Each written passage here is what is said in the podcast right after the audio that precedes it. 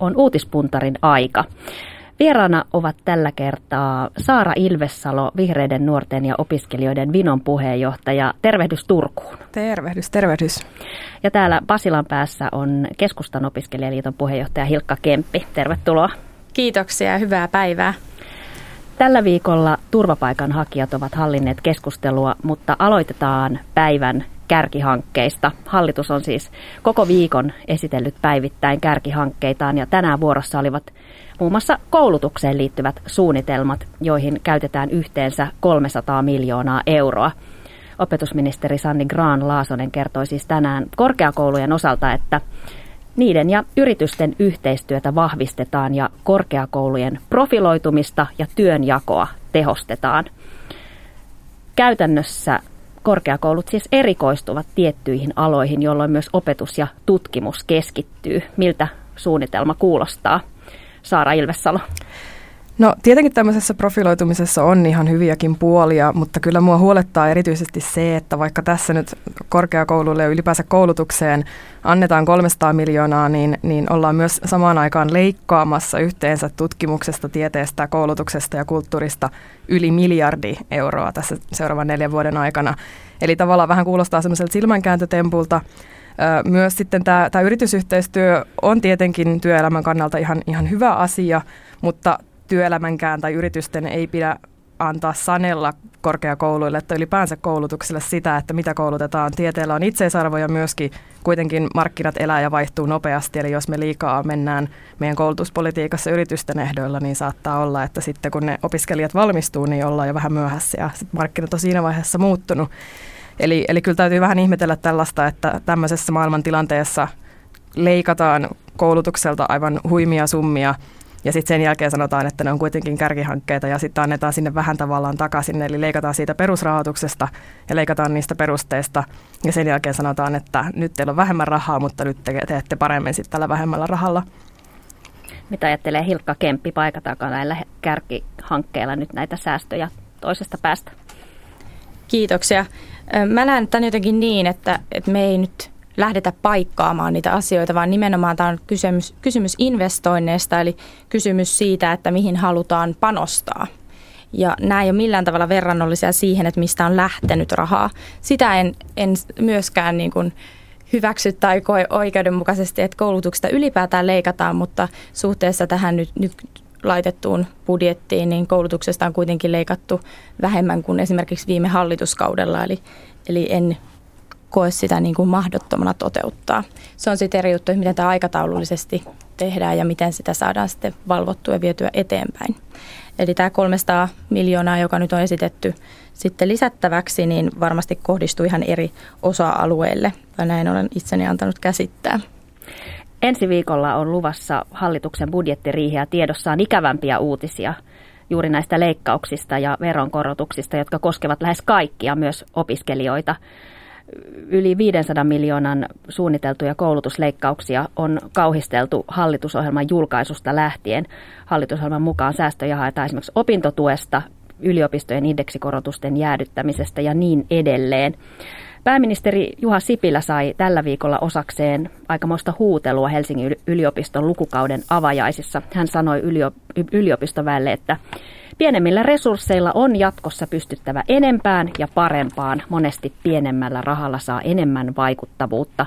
Niukkuus luo myös luovuutta. Tämä on pitkälle asennekysymys. Minkälaista asennetta opiskelijat tässä nyt tarvitsevat? Saara Ilvessalo. No varmaan ainakin toivoa tulevaan ja, ja tietenkin niin kuin ajatusta siitä, että tällä pitää sitten pärjätä opiskelijat on tällä hetkellä todella, todella, todella ahtaassa tilanteessa, kun mietitään sitä, että koulutuksesta leikataan ja lisäksi sitten leikataan siitä opiskelijan sosiaaliturvasta, mikä muutenkin on, on aivan riittämättömän kokoinen tällä hetkellä. Eli pitäisi pystyä tekemään enemmän töitä ja samaan aikaan ehkä sitten hankkia jotain muita töitä, mistä saa rahaa, jolla pystyy elämään ja, ja tota, asumaan ja saamaan ruokaa pöytään – ja sitten on vielä sen jälkeen valtavan suuri epävarmuus siitä, että, että kun valmistuu, jos valmistuu, niin millainen se työtilanne sitten sen jälkeen on. Että kyllä tämmöisessä taloudellisessa tilanteessa, kun yritetään miettiä, että mistä kasvu löytyy, mistä päästään, päästään uuteen nousuun, niin koulutuksesta leikkaaminen on ihan väärä kohta. Jos mietitään sitäkin kautta, että, että nyt hallituksellahan on siis tavoitteena laskea Suomen koulutustasoa, mikä kuulostaa hieman kummalliselta just sitä kautta, että niitä uusia innovaatioita ja, ja uutta nousua pitäisi jostain sitten repiä. Että kieltämättä tällaiset, mitä nyt sitten ministeri Sipiläkin sanoi tästä, että pitää, pitää pienemmillä resursseilla saada aikaan enemmän, niin Voihan se toimia tietenkin jossain tapauksissa, mutta mä olisin lähtenyt hoitamaan sitä itse aivan eri kautta ja eri tavalla, kun miettii, että nyt ensin leikataan, annetaan raippaa – ja sitten sen jälkeen sanotaan, että nyt teidän sitten pitää keksiä jotain, että ehkä enemmänkin sit sitä kautta, että lähdetään yhdessä miettimään, että mitä rakenteita sitten uudistetaan, millä tavalla pystytään keksimään niitä parempia. Et en tiedä, onko Sipilä tässä sitten paras puhumaan siitä, että pienemmillä resursseilla pitää saada parempaa aikaan, ja tämä on asennekysymys, kun hän itse kuitenkin on aiheuttanut osittain sitä tilannetta, missä korkeakoulut muun muassa tällä hetkellä on paljon semmoisia korkeakouluja, missä tiedekunnista on rehtorin päätöksellä todettu, että nyt ei palkata enää ketään, ja sitten kun on useita paikkoja auki ja sen jälkeen opiskelijat ei saa lainkaan ohjausta siihen, että miten esimerkiksi harjoittelupaikkoja pitäisi löytää, niin siellä on ihmiset aika pulassa. Näin sanoi siis Saara Ilvessalo vihreistä nuorista. Hilkka Kemppi, olet keskustan opiskelijaliiton puheenjohtaja. Mitä, mitä itse ajattelet, minkälaisen, minkälaisen haasteen edessä opiskelijat ovat? Mä komppaan kyllä Saaraa siitä, että opiskelijoilla on aika niukat ajat. Että meillä on esimerkiksi sosiaaliturva ollut, ollut huomattavasti jäljessä sitä elintasoa, mikä edellytetään esimerkiksi asumista ja, ja sitten elämiseen kuluvia kustannuksia. Ö, mutta siitä on vähän eri mieltä. Mä koen tämän kommentin enemmänkin tämmöisenä niin kuin kannustavana siihen, että, että kaikkien on oltava mukana talkoissa ja opiskelijat yhtä lailla mukana talkoissa siinä kuin koko muukin Suomi. Ö, koen, että, että niin kuin tuossa Sipilä on varmasti tarkoittanut esimerkiksi näitä uudistuksia, mitä voidaan lähteä viemään eteenpäin. Ja siellä on mainittukin muutamia, esimerkiksi kesälukukausi, jonka koin itse tosi hyvänä, hyvänä avauksena. Eli se, että, että saadaan opiskelijoille nimenomaan joustavia opintomahdollisuuksia, kun kaikki elämäntilanne ei enää ole sellainen, että, että menee yhdeksäksi kuukaudeksi kouluun ja sitten pääsee töihin kesällä, kun sen aika on. Ja ainakin itse omissa opinnoissa on törmännyt siihen, että, että kesät joskus olisi hyvä käyttää myös opiskeluun ja sitä kautta sitten edistyä sillä uralla. Sitten toinen, mihin jo vähän viittasinkin, niin sosiaaliturvauudistusta varmasti jossain muodossa suunnitellaan. Että tämän hetken sosiaaliturva on vähän jäänyt jälkeen siinä, että, että se ajattelee ihmistä jotenkin niin kuin konkreettisena ja semmoisena niin tilasta toiseen siirtyjänä. Ja ehkä nyt ollaan tilanteessa, missä ihmisillä on kuitenkin päällekkäisiä tiloja, että voi olla opiskelija, yrittäjä ja vaikkapa vielä työntekijä siihen samaan syssyyn. Ja, ja nimenomaan niin kuin tämä sosiaaliturvauudistus ja nyt hallitusohjelmassakin esitetty perustulokokeilu, niin voisi viedä tätä tilannetta eteenpäin.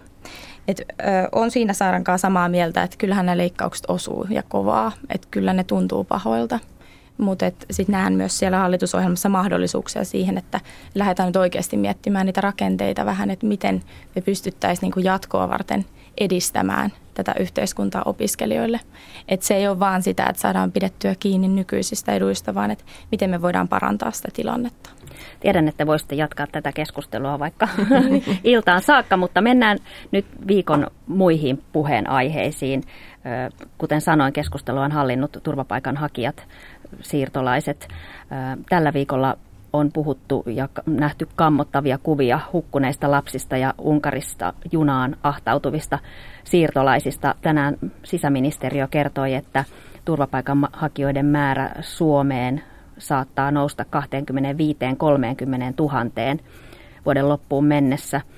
Ja eilen vuotaneen tiedon mukaan EU-maiden kesällä aloittaman 40 000 turvapaikanhakijan jaon lisäksi ensi viikolla ehdotettaisiin jopa 160 000 ihmisen sijoituksia jakamista EU-maiden kesken. Maat ovat aika kaukana toisistaan tässä pakolaiskriisin hoidossa. Mitä ajattelette, päästäänkö tässä yhteiseen säveleen? Saara Ilvessalo. Kiitos. Tota, vaikea tilannehan tämä on ja tavallaan kun miettii Euroopan tilannetta ja osittain maailmankin tilannetta muuten, niin kun on taloudellisesti vaikeaa, ihmisiä huolettaa se oma toimeentulo, jonkun läheisen toimeentulo, työllisyystilanne, ylipäänsä taloustilanne, niin silloin helposti saattaa, saattaa se niin kuin syyllisen etsiminen lähteä sitten sille raiteelle, että joku ulkopuolella on siitä syyllinen. Ja, ja siitä tavallaan niin kuin historiassakin on nähty tällaisia tilanteita, että sitten ruvetaan syyttämään jotain toista ihmisryhmää. Ja ehkä sitten ajatellaan myös sillä tavalla, että ensin pitäisi jotenkin hoitaa oman maan ongelmat kokonaan kuntoon ja sen jälkeen vasta voidaan ylittää se solidaarisuuden maanraja niin sanotusti. Öö, mä toivon, että tässä, Saksastahan on kuulunut ihan hyviä uutisia siinä mielessä, että, että siellä on, on tota, kansari Angela Merkelkin sanonut, että pitää auttaa ja, ja todennut, että tässä pitää nyt, nyt ymmärtää se, mistä tilanteista nämä pakolaiset tulee. Ja Suomessa myös onneksi, vaikka se keskustelu on sitten ollut välillä myös aika tämmöistä ikävää, epäinhimillistä, ihmisarvon unohtavaa, niin hirveästi ihmisillä on varmaan just siitä syystä, että näitä tämmöisiä kuvia siitä todellisesta tilanteesta on levinnyt nyt median kautta ja sosiaalisen median kautta, niin ihmisillä on herännyt semmoinen tahto auttaa. Ongelma on se, että se ei tietenkään riitä, että yksilöt auttaa, vaan se on meidän yhteiskunnan tehtävä ja sen takia myös, myös niin kuin ihan, ihan valtion toimin ja kuntien toimin pitää lähteä siihen, että autetaan paikan päällä, mitä tietenkään tämä kehitysavun leikkaaminenkaan ei, ei auta, vaan aivan päinvastoin. Ja lisäksi sitten niitä kaikkein hädänalaisimpia, jotka tänne saapuu, niin autetaan ja luodaan lisää laillisia reittejä saapua EU-hun, koska tällä hetkellä niitä ei käytännössä ole. Hilkka Kemppi tämä on kyllä semmoinen aihe, mikä on ollut nyt pinnalla ja mua jotenkin ravisuttaa ne kuvat ja tämä keskustelu ylipäätään. Et mä mietin aika paljon sitä, että mihin on niinku kadonnut semmoinen ihmisyys tästä keskustelusta, koska monta kertaa nimenomaan ne aggressiiviset kommentit siitä, että, että meidän omien asia pitää ensin hoitaa vähän niin kuin Saara äsken sanoi, niin ne nousee pintaan ja sitten alkaa miettiä sitä, että, että eikö meidän pitäisi olla myös semmoinen vastuunkantaja, että on meillä asiat huonosti, se on totta. Meillä on niin kuin oikeasti aitoja huolia talouden puolella muun muassa. On niin kuin ilmastonmuutosta aivan kaikkea kaatuu päälle, mutta sitten kun miettii näiden ihmisten elämää, niin en mä ainakaan laittaisi lastani semmoiseen veneeseen tulemaan ja suurella riskillä, että hän menehtyy matkalla, jos mulla ei oikeasti olisi hätä siihen. Että kyllä mun mielestä tähän nyt pitää ottaa tähän keskusteluun mukaan semmoinen inhimillisyys ja, ja pitää ottaa huomioon toiset. Mm. Suomessa vastaanottokeskukset pullistelevat ääriään myöten täynnä. Yle uutisoi tänään kyselystä, jonka mukaan puolet kunnanjohtajista ja valtuuston puheenjohtajista olisi valmiit ottamaan vastaanottokeskuksen kuntaansa. 15 prosenttia kunnista suhtautui kielteisesti. Tästäkin on puhuttu paljon, tästä kuntien vastahakoisuudesta. Pitäisikö kuntia kuunnella vai ryhtyä toimiin perustamaan näitä vastaanottokeskuksia kuulematta kuntia. Sehän on täysin mahdollista lain mukaan. Mm. Joo, kyllähän tässä tota, nyt, nyt tällä viikolla ihan viime päivinä maahanmuuttovirasto on todennut, että heillä on ollut aikaisemmin se lähtökohta, että yhteistyössä keskustellaan kuntien kanssa ja kysytään niitä mielipiteitä ja he olivat nyt sitten todenneet, että tämä saattaa olla, että tämä on ollut hieman, hieman väärä lähestymistapa. Sinänsä mä olen samaa mieltä siitä, että on hyvä keskustella etukäteen ja lisätä yhteisymmärrystä ja sitä kautta päästä siihen, että, että jokainen kunta kantaisi oman vastuunsa ja ottaisi sinne vastaan sellaisen määrän pakolaisia, jotka sitten tavallaan siihen väestömäärään suhteutettuna on, on järkevää ja tasapuolista. Mutta toisaalta kyllä on myös sitä mieltä, että, että ei kunta voi sinänsä vaan vedoten siihen, että nyt me ei halutakaan tänne niin ottaa sinne sitten tai jättää ottamatta vastaan ihmisiä, jotka on suuressa hädässä ja tarpeessa. Tietenkin myös tässä on se toinen puoli. Totta kai kotouttaminen maksaa esimerkiksi suomen kielen opetus, aikuiskoulutus, lasten esiopetus siinä vaiheessa, kun siirrytään, siirrytään sitten suomalaiseen koulujärjestelmään. Mutta toisaalta paljon ihmisiä, jotka sieltä tulee, on erittäin kotoutumiskelpoisia, jos niin voi sanoa ihmiset. Se oli joka huono sananvalinta, mutta siis joka tapauksessa sellaisia ihmisiä, jotka kykenevät myös sitten – hieno, pienellä ennakkopanostuksella auttamaan niitä kuntia, joissa saattaa olla esimerkiksi muuttotappio tai, tai muut talousongelmat päällä. Eli sitä kautta myös sitten kannattaisi miettiä sen, sen kunnan kannalta, että on myös hyöty siitä, että otetaan vastaan ihmisiä, jotka sen jälkeen mieluummin sitten jää miettimään sitä kuntaa hyvällä kuin pahalla, että siellä on, on ensin oltu vihamielisiä tai muuten, muuten tota, jotenkin vastahankaisia siihen, että sinne, sinne ihmisiä sitten tulee. Että kyllä mun mielestä on ihan oikein, että kaikki kunnat ottaa vastaan pakolaisia.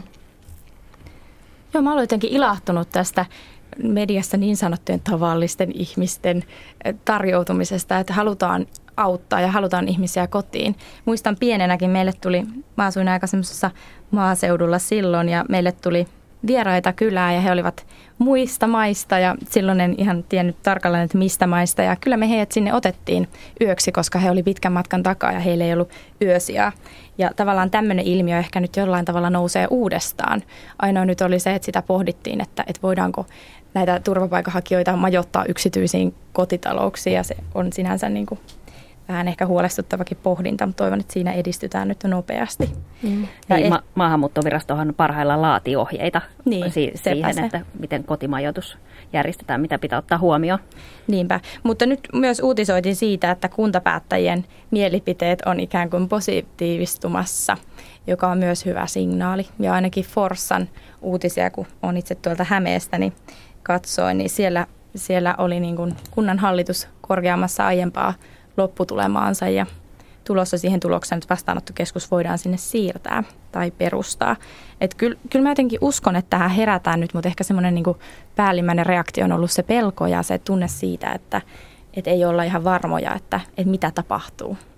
Niin, tässä samassa keskustelussa on puhuttu myös kunnan valtuutettujen painostamisesta vastaanottopäätösten yhteydessä, jopa uhkailusta ja vihapuhe muutenkin on noussut erittäin paljon keskusteluun tällä viikolla. Esimerkiksi Keuruulla kerrottiin, että valtuutetut päättivät vastaanottokeskuksen perustamisesta poliisivartiosta, poliisivartiossa ja että sitä puoltaneita valtuutettuja oli peloteltu ja uhkailtu. Saara Ilvesalo, olet myös Turun kaupungin valtuutettu. Mitä ajattelet tästä tilanteesta? Onko tämä ihan poikkeuksellinen tilanne ja liittyy vain tähän hetkeen? No totta kai on ihan yksiselitteisen niin kuin, tyrmättävää tai, tai epähyväksyttävää, että demokraattisesti valittuja valtuutettuja tai muita luottamushenkilöjä uhkaillaan tai että joutuu elämään semmoisen tietyn pelon varassa. Näitähän on noussut aina silloin tällöin, kun on ollut erilaisia tapauksia, missä poliitikkoja on uhkailtu tai on ollut jotain vaarallisia tilanteita tai ainakin sellaisiksi tulkittavia.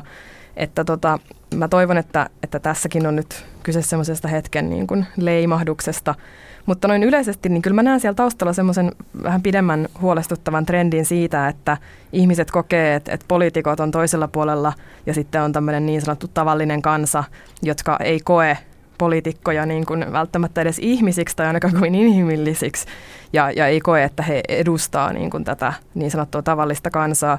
Mä oon pitkään ollut sitä mieltä, että me tarvittaisiin Suomeen enemmän suoraa demokratiaa, eli sitä, että kansalaiset itse pääsisivät äänestämään suoraan niistä asiakysymyksistä ja sitä kautta lisättäisiin myös ihmisten ymmärrystä asioista, vastuuta niistä päätöksistä ja tietoisuutta niistä, niistä itse asioista. Että siinä olisi tarpeeksi aikaa, että ihmiset pystyy perehtymään ja sitä kautta niin kun tehdään yhdessä sitä politiikkaa poliitikkojen kanssa. Mutta mitä tulee näihin pakolaisiin, niin se on ollut kyllä hienoa huomata, että on ollut paljon myönteistä ilmapiiriä myös poliitikkojen ja päättäjien keskuudessa eri kunnissa. Turussakin tosiaan nyt kaupunginhallitus on tästä asiasta päättämässä tästä paikallisesta vastaanottokeskuksesta ja, ja ennakkotietojen mukaan kaikki on kyllä ollut siihen positiivisesti suhtautuneita. Siitä vaan sitten tietenkin ei saa tulla semmoinen harhakuvitelma, että asia on sitten sillä hoidettu, vaan esimerkiksi Ruotsissa silloin kun syyrialaisia vastaanottivat, niin siellä sanottiin, että, että heidän suurin ongelmansa on, että he ei ehdi rakentaa tarpeeksi nopeasti rakennuksia ja taloja. Eli tavallaan siellä ollaan siinä keskustelussa sitten vähän pidemmällä kuin mitä Suomessa, että mitä sitten sen jälkeen, kun on vastaanottokeskuksia perustettu, sitten tulee kotouttamistoimenpiteet, sitten tulee kaikki asumiskysymykset, muu kaavoituskysymykset, se, että mihin, mihin ihmiset pääsee sitten muuttamaan ja, ja millaisia töitä he löytävät ja, ja miten päästään siihen sellaiseen yhteisymmärrykseen. Että kyllä mä luulen myös, että että tämmöisillä ehkä kunnissa, missä ei ole hirveästi maahanmuuttajia tai pakolaisia, niin se ymmärrys toista kohtaan ei välttämättä ole niin, niin isoa ja silloin se vastustus saattaa olla myös isompaa, että aina kun ymmärrys lisääntyy, niin sitä kautta kyllä myös sitten se hyväksyntä lisääntyy. Täällä Hilkka Kemppi nyökyttelee. Aika paljon. Mä mietin tuossa sitä, että politiikalla on myös osaltaan peiliin katsominen, koska, koska meillä on tehty populistista politiikkaa viime aikoina. Ihan musta tuntuu, että kaikissa puolueissa jonkin verran ja, ja sitten niin kuin se on ollut ehkä semmoinen havainto, että, että siihen populistiseen politiikkaan on jollain tavalla liittynyt myös tämä niin kuin pelkokuvien luominen ja, ja sitä kautta niin kuin kansan kiihottaminen, kiihottaminen tietynlaisiin ajatuksiin. Ja on kyllä sitä mieltä, että eriävät mielipiteet pitää kaikki laittaa pöydälle, eli ne pitää saada sanoa tämmöisessä demokraattisessa maassa, mutta sitten semmoinen aggressiivisuus niin on kyllä, kyllä ehdottoman tuomittavaa, että ei, ei me voida lähteä semmoiseen yhteiskuntaan, missä poliitikkojen pitää hauta, haudata perheensä lukkojen taakse, että he voivat olla turvassa. Se on niin kuin viimeinen vaihtoehto tälle demokratialle. Niin, tällä viikolla muutama media, muutama uutistalo on päättänyt rajoittaa uutistensa ja sisältöjensä kommentointia ja MTV3 kertoo lopettamansa toistaiseksi kommentointimahdollisuuden maahanmuuttoa sivuavissa uutisissaan. Mitä ajattelette tästä? Minkälainen ratkaisu tämä on medialta? No mä jotenkin... Hilkka aloittaa Joo, nappaan täältä, täältä puheenvuoron. Mä jotenkin koen, että se, se niinku rajoittaminen on. Ymmärrän sen, että sille pitää laittaa stoppi jossain vaiheessa, jotta ei se niinku vouhotus tavallaan kasva jatkuvasti, koska ne on myös ollut hyvin aggressiivisia omalta tavaltaan. Ja varmasti kaikki politiikassa tällä hetkellä työskentelevät on nimenomaan törmänneet semmoiseen aika nopeisiin heittoihin, jossa suurennellaankin lukuja aika lailla. Mutta sitten toisaalta mä en kyllä hyväksy sitä, että kansan sananvapautta rajoitetaan tällaisessa muodossa. Et on, on sitä mieltä, että pitää saada sanoa ääneen, jotta ne, ne niin kuin jotta pystyy vastaamaan ja jotta se tietomäärä kasvaa. Koska jostain syystä mulla on semmoinen olo, että, että tässä niin kuin on toistettu samoja faktoja niin, että se varsinaiset faktat siitä, että mikä oikeasti on tilanne. Tilanne on se, että, että on ihmisiä, jotka voi pahoin, on ihmisiä, jotka ei pysty elämään. Heitä uhkaa niin kuin joku suurempi kuin talous, talousturmio siellä kotimaassaan. Että kyllä siinä pitää olla myötämielinen ja saada lisää tietoa silloin. Jotenkin tuntuu siltä, että kansa janoaa tietoa ei niinkään sitä, että he haluavat aggressiivisesti sanoa, vaan että he janovat tietoa. Ja sitä ei saa rajoittaa. Joo, kyllä tämä on siis monimutkainen asia ja tästä voisi puhua varmaan seuraavat puoli tuntia vielä, mutta, mutta siis tämä on sinänsä niin kuin täytyy kyllä miettiä, että mitä lisäarvoa sille uutisoinnille jotkut tietyt tämmöiset nettikommentit tuo. Mä oon oikeastaan ihan, ihan mielenkiinnolla katsonut sitä ja sitä mieltä, että on ihan hyvä päätös joiltain näiltä tota, esimerkiksi Nytiltä ja, ja Maikkarilta sulkea ainakin hetkeksi ne kommenttimahdollisuudet ja miettiä sitä omaa linjaansa, saa nähdä mihin se asettuu. Mutta, mutta kyllähän semmoisia paikkoja, missä oman mielipiteensä saa sanoa, on nettitulvillaan ja sit niitä on nykypäivän maailmassa aivan huima määrä. Että siinä mielessä tätä nyt en ehkä näkisi mitenkään valtavana sananvapausloukkauksena. Mutta sitten siinä on taas se toinen puoli, että et eihän niin kuin se tämmöisessä keskustelussa, jos tulee tämmöisiä ylilyöntejä ja ääripäitä, niin se ei sitä tilannetta paranna, että – niin kuin lopetetaan se keskustelu tai sanotaan niille ihmisille, joilla on sitten ehkä äärimmäisiä mielipiteitä ja sellaisia mm, ehkä epähyväksyttäviäkin mielipiteitä, että te ette saa enää sanoa noin. Vaan se ymmärryksen kasvaminen tässäkin olisi se avainasema. Mä oon ihan samaa mieltä siitä Hilkan kanssa, että, että se tiedon lisääminen on ehkä se, se avainsana tässä. Ja tavallaan myös tämmöinen aggressiivinen nettikommentointi, aina kun sitä on, ja aina kun sen joku uutistudio esimerkiksi omilla nettisivuillaan hyväksyy ja antaa sen jatkua, niin silloin se lisää sellaisen aggressiivisen puheen hyväksyttävyyttä ylipäänsäkin. Ja kyllä mä oon huomannut, että esimerkiksi valtuustokeskusteluissa ja muutenkin politiikassa se, että, että kuka huutaa kovimpaa ja keksii nasevimmat vertaukset ja niin kuin jopa aggressiivisimmat kielikuvat, niin se alkaa pärjätä ja se saa näkyvyyttä. Ja mun mielestä se on erittäin huolestuttava kehitys, että siinä mielessä sillä, joka sitten ylläpitää tätä kommenttipalstaa, niin aika suuri vastuu kyllä siinä moderoinnissa ja siinä, että mitä sinne päästään. Että kyllä tämmöinen etukäteismoderointi on mun mielestä ihan hyvä asia, koska kuitenkin loppujen lopuksi se kyseinen sivusto on silloin vastuussa siitä, että, että mitä siellä puhutaan ja millaisten kommenttien antaa mennä läpi sinne. Se on muuten hassua, miten lyhyt poliittinen muisti ylipäätään on, kun miettii, että siitä ei ole kovin kauaa. 1945 vuoteen asti, kun me lähetettiin 70 000 suomalaista lasta Ruotsiin pelastautumaan, mm. kun meillä oli itsellä tukala tilanne. Että et kyllä mä ainakin arvostan sitä silloin ja, ja mä luulen, että Suomen kannalta se on ollut hyvä ratkaisu. Niin tästä on kuitenkin puhuttu, että keskustelun sävy on kaikkiaan koventunut tässä viime viikkojen aikana tämän turvapaikanhakijakeskustelun myötä. Miten te, mikä on teidän reseptinne, että miten tämä vihapuhe puolin ja toisin saataisiin lientymään? No kyllä se on varmaan semmoinen yleinen ymmärryksen kasvattaminen, oikean tiedon jakaminen. Siinä on medialla ihan hirveän suuri vastuu ja mun mielestä niin kuin monet, monet mediat on tehnyt hyvää työtä siinä, että on jakanut faktoja esimerkiksi siitä, että millaisia millaisia tota, avustuksia vaikka pakolainen saa tai, tai muuta tällaista vastaavaa, mitkä on ollut todenmukaisia ja siinä on kumottu semmoisia epä, niin kuin, tai tämmöisiä ei-faktoihin perustuvia väitteitä siitä, että, että me lahjoitettaisiin vain rahoja ihmisille, jotka tänne tulee ja jotenkin he saisivat enemmän kuin, kuin jotkut muut. Et kyllä mä uskon, että oikean tiedon kautta väärää tietoa pystytään korjaamaan. Ja ehkä sitä kautta, että ei hyväksytä myöskään sellaisia, että vaikka nyt kansanedustajat möläyttelee asioita ja sanoo lähteekseen, että luin jostain internetistä, en juuri nyt muista, kun kuitenkin Suomessa, jos mietitään, että, että millä, keillä ihmisillä on kaikkein parhaat lähteet tai mahdollisuus saada parasta tietoa, niin on varmaan kyllä juuri kansanedustajat, niin ei silloin voi heitellä sellaista, että luin jostain Facebookista ja saattoi olla siellä ja täällä, en nyt oikein muista, ja esittää niitä asioita jotenkin faktoina. Hilkka Kemppi vielä lyhyesti. Joo, erittäin lyhyesti, niin mun mielestä se on se, että tarjotaan kansalle foorumeita puhua ja sanoa ääneen.